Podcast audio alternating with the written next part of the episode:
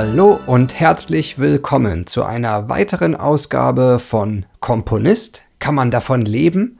Mein Name ist Frank Herrlinger und ich führe hier durchs Programm. Heute haben wir als großes Thema auf der Agenda den Quintenzirkel. Der Quintenzirkel ist etwas, wovon ich persönlich zumindest jetzt ausgehe, äh, was jeder schon mal gehört hat, ob in der Schule oder natürlich auch auf der Uni. Das ist eine sehr wichtige Nummer, der hält auch vieles zusammen in der Musiktheorie und genau deswegen ist er eben auch so wichtig. Viele Aspekte, die man in Kombination mit dem Quintenzirkel lernt, sind sehr offensichtlich. Viele wiederum sind es auch nicht. Und meine Aufgabe heute ist es, hier ein wenig Licht in die Sache hineinzubringen und vielleicht das ein oder andere noch mit aus dem Quintenzirkel rauszukitzeln, was jetzt so hoffentlich noch nicht jeder gehört hat.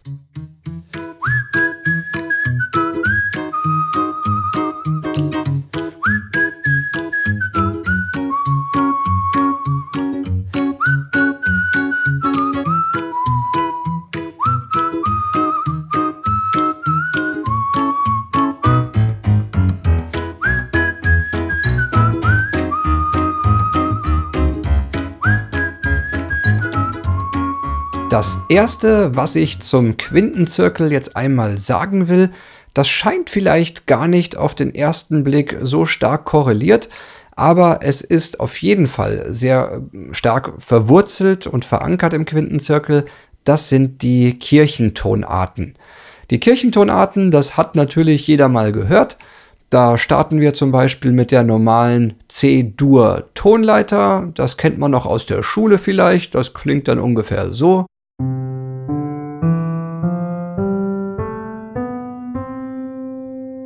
Keine große und aufwendige Nummer. Und dann mag sich vielleicht noch der ein oder andere dran erinnern. Dann nehmen wir einfach diese Töne, das sind die weißen Tasten auf der Klaviertastatur und starten das einfach mal auf der zweiten Stufe. Das ist dann das D, das klingt dann ungefähr so.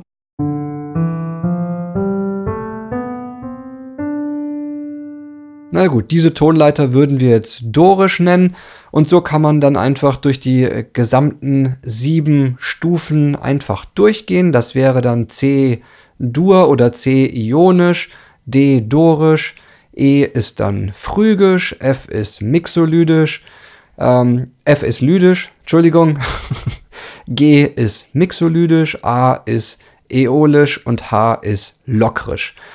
Das ist jetzt allgemein bekannt. Das ist auch keine große Nummer. Das Hauptproblem ist allerdings, dass diese Reihenfolge, wenn man sie so ja, lernt oder auswendig lernt, das hat nicht wirklich einen guten Bezug zur Anwendung. Ja, weil es steht einfach jetzt nur aneinandergereiht, äh, die Kirchentonarten hier. Das heißt jetzt wirklich, man, nur weil man die Kirchentonarten in der Reihenfolge kennt, heißt das noch nicht, dass man sie auch wirklich gut anwenden kann, verbinden kann und da eventuell die Übergänge sieht. Genau in diesem Zusammenhang kommt jetzt der Quintenzirkel einigermaßen gelegen. Und das aus dem Grund, wenn wir den Quintenzirkel uns einmal anschauen, dann sieht man natürlich, wenn das C oben auf 12 Uhr steht, können wir natürlich in zweierlei Richtungen gehen. Einmal von dem C nach äh, links herum, einmal nach rechts herum. Ich möchte mich jetzt im Moment nur mal auf der rechten Seite aufhalten. Das wäre, wenn man es korrekt ausdrücken will, die authentische Seite, weil man dort authentische Kadenzen bilden kann. Das schauen wir uns aber gleich an. Die Töne auf der rechten Seite, wenn man von dem C startet, ist also einfach nur äh, das C, das geht auf das G. Dann kommen wir auf das D, dann auf das A, auf das E und auf das H. Und dann wären wir schon ganz unten auf 6 Uhr mit entweder dem Fis oder Guess. Naja gut, wenn wir uns das jetzt mal äh, in der Reihenfolge anschauen, dann ist das sehr interessant, was wir daraus ableiten können für die Kirchentonarten. Nämlich wir können eine gewisse Reihenfolge nun in unsere Kirchentonarten reinbringen. Und zwar, wenn wir auf C ionisch starten, dann klang das hier nochmal so zur Erinnerung.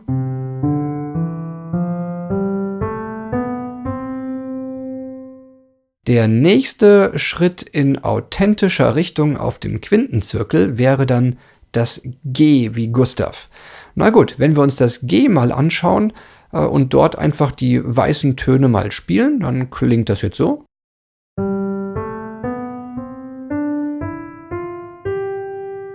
Und das ist unsere mixolydische to Tonleiter.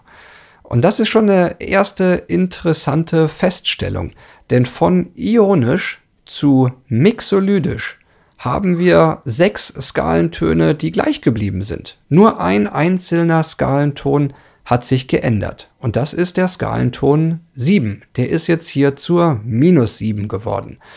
Und das sagt uns etwas über die Anwendung, nämlich dass ionisch und mixolydisch einigermaßen nah beieinander sind. Wenn wir jetzt einen nächsten Schritt gehen im Quintenzirkel, auch wieder in authentischer Richtung, von dem G kommen wir dann auf das D wie Dora und die weißen Tasten auf D, na, das klingt dann ungefähr so.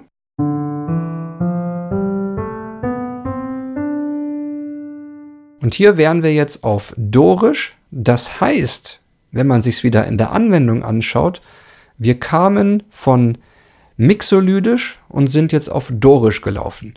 Ja, hier ist genau das gleiche passiert wie von Ionisch auf Mixolydisch. Wir haben wieder sechs Skalentöne, die wir aus dem Mixolydischen übernehmen können und nur ein Skalenton ändert sich, wenn wir auf Dorisch wechseln wollen. In dem Fall ist es Skalenton 3, der zur minus 3 wurde. Und so haben wir also wirklich wieder eine Überlappung von sechs Skalentönen. Und das ist wieder eine feine Sache. Das heißt, der Schritt von Dorisch, äh, andersrum, von Mixolydisch auf Dorisch, natürlich auch in die andere Richtung, ist einigermaßen einfach, weil wir eine sehr große Überlappung haben.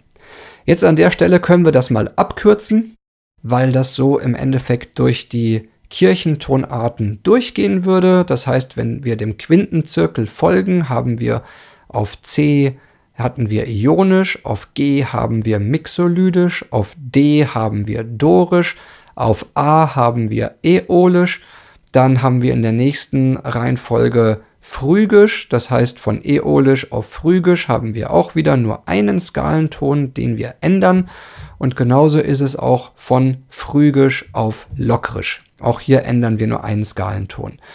Wenn wir von lockrisch was ein H als Grundton hätte in dem Quintenzirkel, jetzt dieses Konzept weiterführen, kommen wir als Grundton auf ein Fis. Jetzt mag sich der ein oder andere fragen, naja gut, was genau ist denn jetzt mit der lydischen Tonleiter passiert? Die taucht ja gar nicht auf. Und wenn wir jetzt da unten auf dem Fis starten, na, dann haben wir ja auch nicht mehr unseren Tonvorrat, der nur aus weißen Tasten besteht, sondern auf einmal haben wir da eine schwarze Taste drin. Da stimmt doch irgendwas nicht. naja, es stimmt schon alles.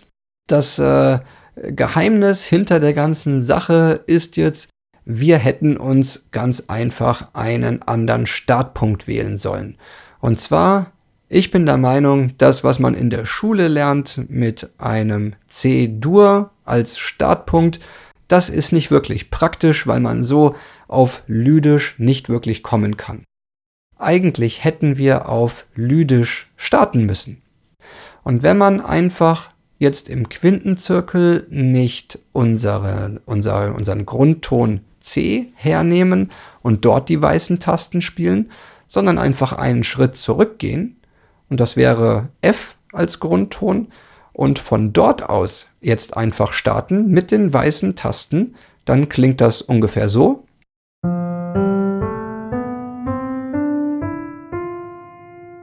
Und das ist genau die lydische Tonleiter. Jetzt kommt der große Clou der ganzen Sache.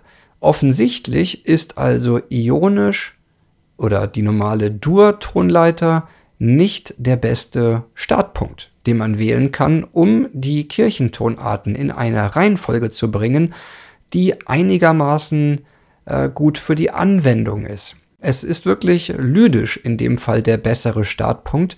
Und wenn man lydisch als Startpunkt wählt und dann anhand des Quintenzirkels, also immer eine Quinte weitergeht und dann die weißen Tasten spielt, dann wird man also merken, dass man durch alle sieben Kirchentonarten durchläuft. Und diese Kirchentonarten befinden sich jetzt in einer Reihenfolge, die von hell nach dunkel äh, verläuft. Und das ist eine sehr gute Nummer für die Anwendung, weil man so die Kirchentonarten benutzen kann, um sie emotional zu benutzen und nicht zwangsläufig äh, des Namens wegen oder weil man noch nie ein Stück auf Phrygisch geschrieben hat. Das ist ja auch Quatsch, wenn man sich das jetzt als Idee hernehmen würde.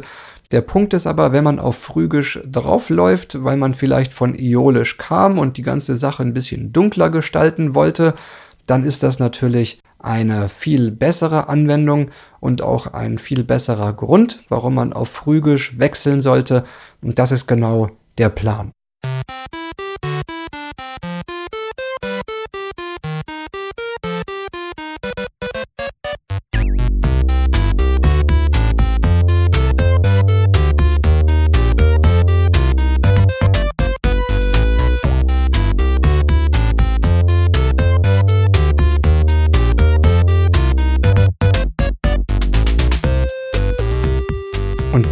Reihenfolge der Kirchentonarten bezieht sich auch wirklich auf denselben Grundton. Würdet ihr immer den Grundton ändern äh, anhand des Quintenzirkels, hat man ja immer die gleichen Töne, nur in anderer Reihenfolge. Jetzt in der Hinsicht hätte man dann wirklich immer nur die weißen Tasten und das klingt dann auch alles natürlich ein bisschen homogener. Aber das Problem ist, wir wollen ja nur die Kirchentonarten in eine Reihenfolge bringen und jetzt äh, die auf demselben Grundton auch belassen, sodass man sie sehr gut benutzen kann. Also der Plan ist, wir starten mit der hellsten Kirchentonart und das ist Lydisch.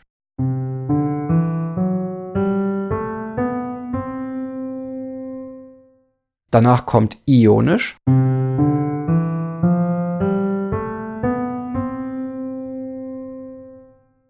Dann kommt Mixolydisch.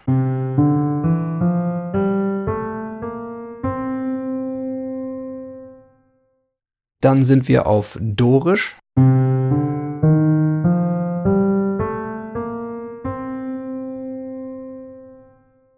Dann kommt Äolisch.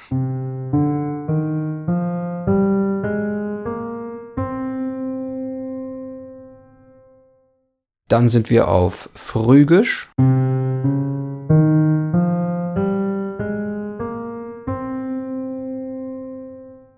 Und am Ende haben wir jetzt die dunkelste Skala und das ist Lockrisch.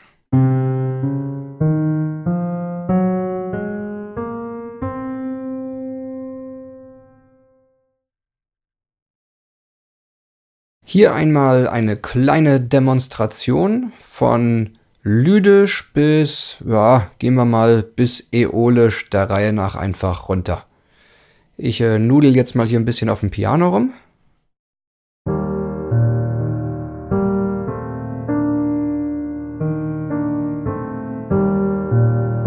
Das ist also Lydisch, dann gehen wir mal auf Ionisch. Sollte jetzt ein bisschen dunkler werden.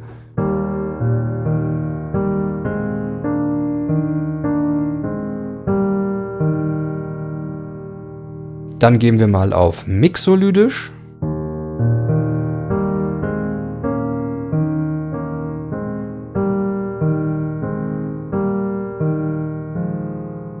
Dann schauen wir mal auf Dorisch.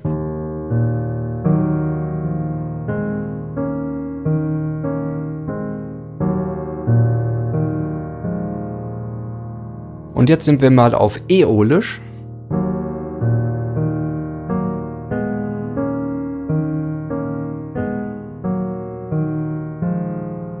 Merkt man also schon, wie wir von dem sehr fröhlichen Charakter immer weiter runtergestiegen sind in das Traurige und Dunkle. das ist genau die Idee, wie man die Kirchentonarten in eine emotionale Reihenfolge bringen kann. Macht deutlich mehr Sinn in meinen Augen, als die einfach nur anhand der Skalentheorie auswendig zu lernen, so wie es leider in der Schule vermittelt wird. Aber das ist jetzt äh, meine bescheidene Meinung.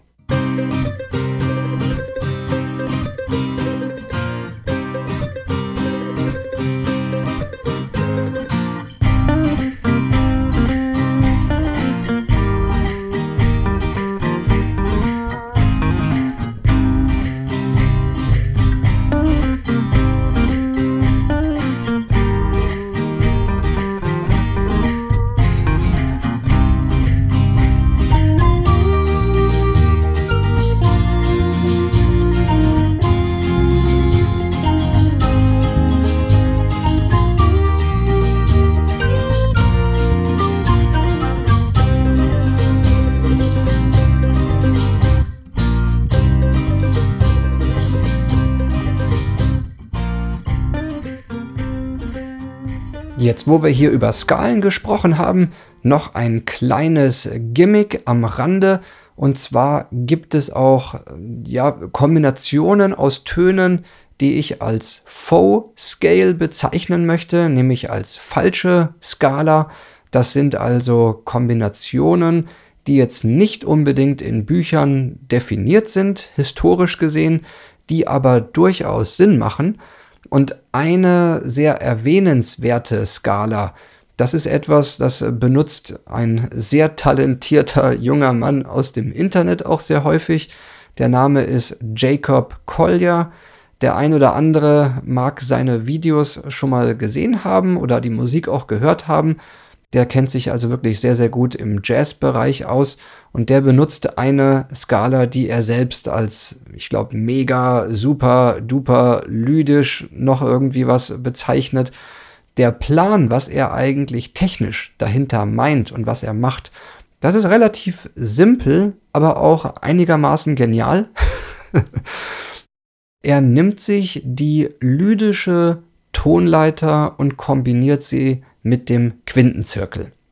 Und das in einer Art, wirklich, wie man äh, jetzt, wenn man die, die Ausgangsbasis hernimmt, die wir gerade definiert haben, dass lydisch die hellste äh, Tonart ist oder die, die hellste Skala ist, die wir haben, und lockrisch die dunkelste, dann mag ja der ein oder andere behaupten, ja, ich komme ja nicht über lydisch dann drüber, heller geht's ja offensichtlich nicht. Das stimmt so nicht ganz, denn man kann in der Tat sehr viel heller musikalisch auch noch werden. Und zwar kann einem dann hier der Quintenzirkel wieder mithelfen. Und wenn man es grob betrachtet, dann kann man wirklich sagen, wenn das C in der Mitte oben steht und man spielt ein C, dann ist es in Relation zum C immer ein bisschen heller, wenn man einen Schritt weiter nach rechts geht und ein kleines bisschen dunkler, wenn man einen Schritt nach links geht. Und auch wenn man die Skala hierbei nicht ändert, sondern nur den Grundton. Was genau bedeutet das jetzt für die Töne, die wir spielen? Das ist relativ einfach. Wollen wir doch einfach mal mit einer lydischen ähm, Skala auf C starten. Und zwar für die ersten vier Töne. Das klingt dann so. Bevor wir jetzt den fünften Ton spielen, sagen wir, der fünfte Ton ist wieder der Startpunkt von unserer äh, neuen lydischen Tonleiter. Diesmal nicht auf einem C-Grundton, sondern auf einem G-Grundton. Und dann schauen wir mal, wie das Ganze klingt.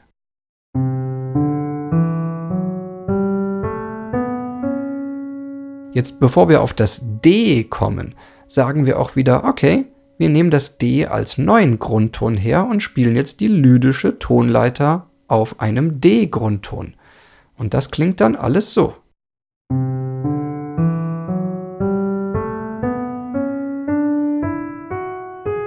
Das gleiche machen wir mit dem A natürlich. Mit dem E. Und wenn man diese Töne so in der Reihenfolge spielt, hat man wirklich das Gefühl, dass die Sonne aufgeht. Heller kann man musikalisch eigentlich nicht mehr spielen und schreiben.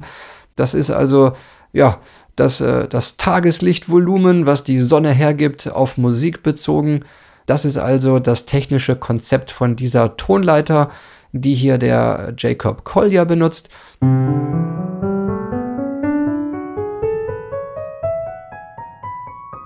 Das Ganze würde auch funktionieren in die dunkle Richtung. Das heißt, wir könnten auf dem C starten und spielen einmal die lockrische Tonleiter nach unten. Bevor wir dann auf dem F ankommen, wechseln wir auf den Grundton F und spielen dann die lockrische Tonleiter dort, bis wir auf das B runterkommen, spielen dann die lockrische Tonleiter dort und so weiter. Das klingt dann ungefähr so.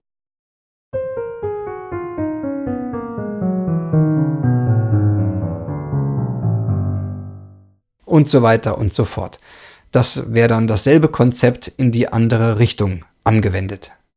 Solche Faux-Scales eignen sich ganz hervorragend für Interludes, für irgendwelche Runs, die man zum Beispiel schreiben möchte, für Violinen, für Holzbläser. Ähm, muss man nur schauen, wie gut das nachher spielbar ist, natürlich, weil das relativ kompliziert ist, weil man hier alle Töne auch unterbringt von den zwölf Tönen, die wir zur Verfügung haben. Aber in der Anwendung ist das wirklich klasse. Hat man so auch noch nicht allzu häufig in der Musik gehört. Deswegen empfehle ich durchaus, solche kleinen Gimmicks immer mit einzubauen, weil man sich dadurch ganz hervorragend ein bisschen abheben kann, im positiven Sinne. Und äh, darum geht es ja letztlich auch.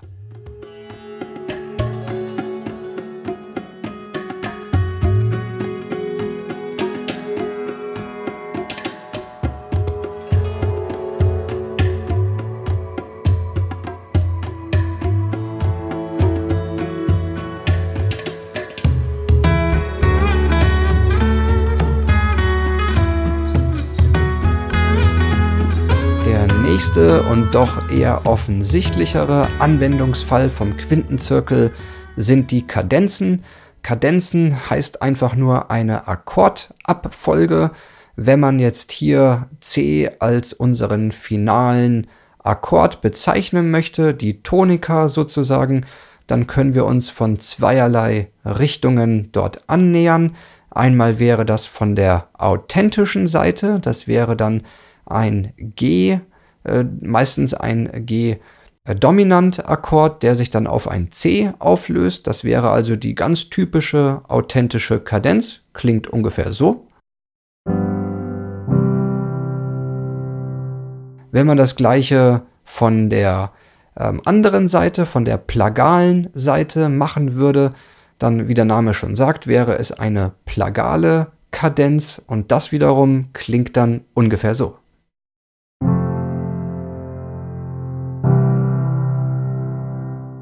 Alles keine Hexerei. Das kann man natürlich auf die unterschiedlichen weiteren Schritte im Quintenzirkel auch noch ausweiten.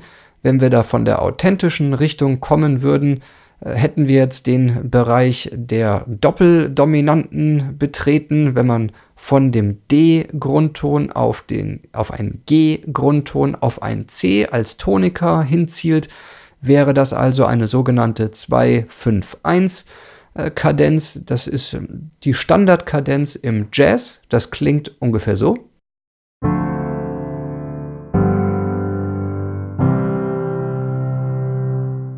Ja, hat man auf jeden Fall schon mal gehört. Das gleiche kann man dann selbstverständlich von der plagalen Richtung auch machen. Das wäre dann ein B-Flat, ein F und ein C. Und das wiederum klingt dann so.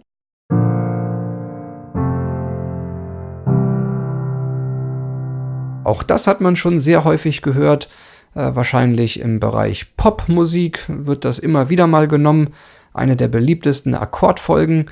Und das funktioniert ja auch sehr gut. Es bedient Klischees und Klischees haben den Vorteil, dass sie funktionieren. Deswegen sollte man sie auch hier und da mal einbauen. Jetzt kann man natürlich mit solchen Kadenzen eine ganze Menge machen. Äh, der Hauptgrund, warum ich jetzt nur diese Kadenzen kurz in ihrer einfachsten Form anreißen möchte, ist, dass ich mir noch das Futter ein wenig aufbewahren kann für die nächste Episode, wo wir dann darüber reden wollen, wie man einzelne Stufen in dieser Kadenz ersetzen kann, wie man das sehr elegant machen kann, wie man das auch im Sinne der Jazz-Theorie machen kann, sodass man da auf sehr ja, schöne und, und elegante Klangabfolgen stößt. Aber das würde wahrscheinlich jetzt äh, hier in den nächsten 10, 15 Minuten nicht mehr klappen. Deswegen werde ich das Ganze dann als separate Folge anpeilen. Da wird auch der Begriff negative Harmonie fallen.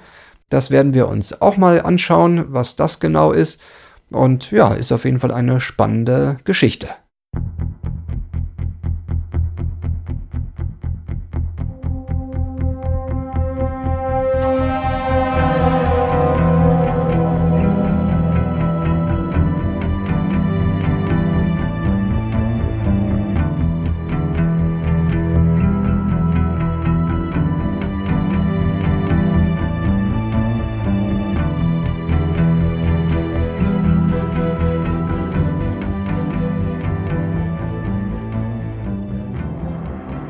Hier an dieser Stelle auch nochmal der Aufruf an alle. Ihr könnt mir gerne schreiben, wenn ihr Fragen habt, wenn ihr Anregungen habt, immer alles her damit. Am besten einfach per E-Mail an frank at musicintervaltheory.academy und dann äh, kommt das direkt in meine Inbox und dann schaue ich mir das alles sehr gerne natürlich an. Jetzt, wo wir hier beim Quintenzirkel über die Grundtöne und Kadenzen gesprochen haben, möchte ich als kleines äh, Präsent an alle, die es interessiert, ein E-Book anbieten, das ich vor einiger Zeit äh, geschrieben habe über Root Cycles. Root Cycles ist im Endeffekt der Überbegriff über verschiedene ähm, ja, Abstände, die man im Bassbereich spielen kann, die dann wieder zum selben Grundton hinführen. Da ist natürlich der Quintenzirkel einer der bekanntesten. Das wäre etwas, was wir als Root Cycle 5 bezeichnen würden, weil man den natürlich in einem Abstand von fünf chromatischen Schritten nach oben oder nach unten gehen kann. Dann würde man auch durch alle der zwölf Töne hindurchlaufen. Das gleiche klappt zum Beispiel mit dem Root Cycle 1 auch sehr gut, mit dem chromatischen Zirkel. Es gibt aber auch noch den Root Cycle 2, 3, 4 und den 6er und die haben alle sehr coole Anwendungen und das ist auch so ein bisschen beschrieben in dem E-Book. Da lade ich also gerne jeden ein, der sich mit diesem Thema ein bisschen beschäftigen will und vielleicht ein bisschen Inspiration auch gerne haben möchte, mir einfach eine E-Mail zu schreiben mit der Bitte, äh, dieses E-Book doch äh, erhalten zu dürfen und dann werde ich das gerne kostenfrei für euch veranlassen und mich per E-Mail zurückmelden und dann ist das hoffentlich eine interessante Sache. Auf jeden Fall ist dieses E-Book schon mal eine sehr gute Vorbereitung für die nächste Episode. Deswegen ist das nicht nur als Geschenk gedacht, sondern wirklich auch als gut gemeinte Empfehlung für jeden, der sich in dem Bereich Musiktheorie äh, ein bisschen weiterbilden möchte. Schreibt mir einfach und ich lasse es euch dann zukommen. Und hier am Ende noch ein kleiner Trick, der auch mit dem Quintenzirkel zusammenhängt. Und zwar wir hatten ja gesagt, dass Lydisch der bessere Startpunkt wäre, um die Kirchentonarten in eine Reihe zu bringen. Lustigerweise, wenn man sich die, ähm, die Töne im Quintenzirkel in authentischer Richtung einmal genau anschaut und die sieben Töne einfach mal der Reihe nach spielt, dann klingt das ungefähr so.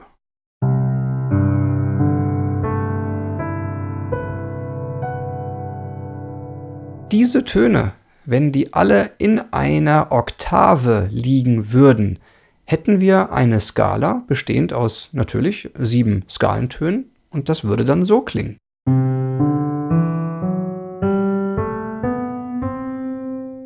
Oh, welche Überraschung! Es ist die lydische Tonleiter, die im Quintenzirkel da drin steckt. Das ist ja ganz hervorragend.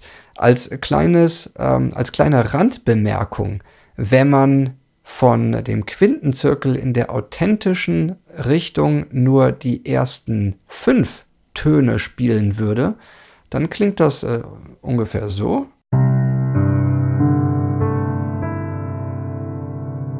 Und das ist jetzt nichts anderes als die Dur-Pentatonik-Tonleiter. Pentatonik steckt also auch in dem Quintenzirkel drin.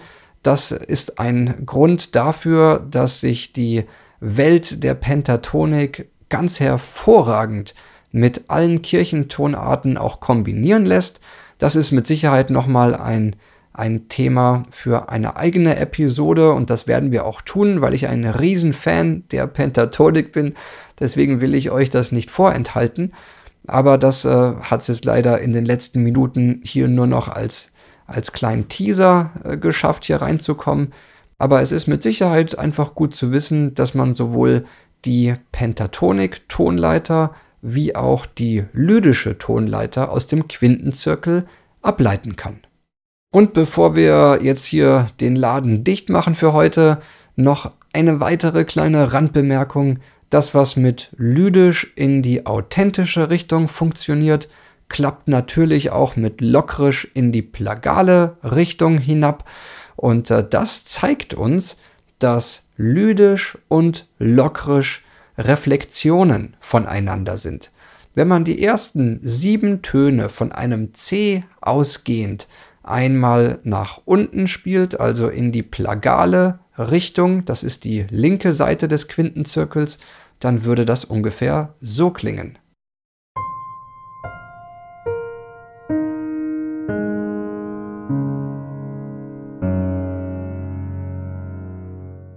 Das ist nichts anderes als die lockrische Tonleiter, wenn man diese Töne wieder in eine Oktave legt.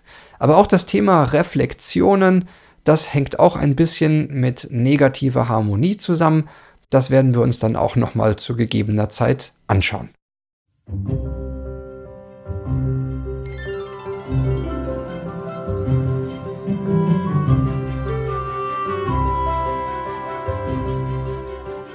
Ich hoffe, es war für jeden etwas dabei. Der Quintenzirkel bietet noch einige Raffinessen mehr, auf die ich jetzt leider im Moment nicht eingehen konnte. Aber solange dieser Podcast hier lebt, wird der Quintenzirkel mit sehr großer Wahrscheinlichkeit hier und da nochmal in Erscheinung treten. Und da werden wir uns dann auch nochmal einige weitere Anwendungen von dem Quintenzirkel auch anschauen. In diesem Sinne, ich bedanke mich für eure Aufmerksamkeit Hoffe, dass es euch genauso viel Spaß gemacht hat wie mir. Der Quintenzirkel ist echt klasse, kann man eine ganze Menge damit machen. Ich behaupte sogar, dass man seine gesamte Karriere auf dem Quintenzirkel aufbauen kann. Das haben nämlich sehr viele Komponisten auch getan, zumindest in der Medienlandschaft. Und ja, es ist nur eine Frage der, der Klischees und wie man diese Klischees in einem eleganten Rahmen zu nutzen weiß. Dann kann man da schon ganz hervorragend eine stabile Karriere darauf aufbauen. Ich wünsche euch einen schönen Tag. Bitte vergesst nicht, diesen Podcast zu abonnieren und äh, ich freue mich sehr über eine positive Bewertung auf iTunes oder wo auch immer ihr diesen Podcast hier hört. Gebt mir so viele Sterne, äh, wie dort zur Verfügung stehen. Das hilft mir hier die Reichweite aufzubauen und die Sache am Leben zu erhalten. Und dann schauen wir, dass wir hier weiter sehr guten Content rausknallen, sodass jeder was davon hat.